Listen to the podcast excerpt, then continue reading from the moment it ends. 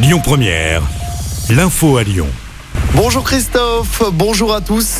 À la une de l'actualité, l'adoption définitive du pass vaccinal hier en début de soirée par le Parlement. Après deux semaines de débats agités, le texte a finalement été approuvé. Le gouvernement souhaite voir entrer en vigueur au plus vite ce passe vaccinal, même si deux recours devant le Conseil constitutionnel devraient repousser de quelques jours sa mise en vigueur. Vers une nouvelle journée de mobilisation jeudi dans les écoles du Rhône, le syndicat SNES FSU appelle un mouvement ce jeudi avec donc des grèves dans certaines académies ou certains départements. C'est toujours pour protester contre le protocole sanitaire dans les écoles. Dans l'actualité locale, la gare de la Pardieu évacuée hier soir à cause d'un colis suspect. Une équipe de déminage a été appelée sur place vers 19h.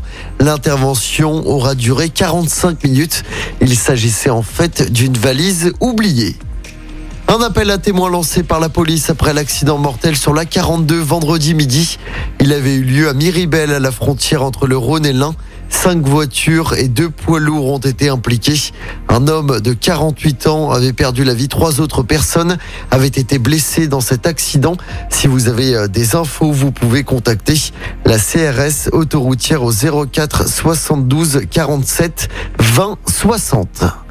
En football, l'OL a retrouvé la victoire en championnat. Les Lyonnais ont battu 3-1-0 hier en fin d'après-midi. C'est l'attaquant Moussa Dembélé qui a marqué sur pénalty en première mi-temps. Au classement, l'OL est 11e à 9 points de Marseille, 3e du classement.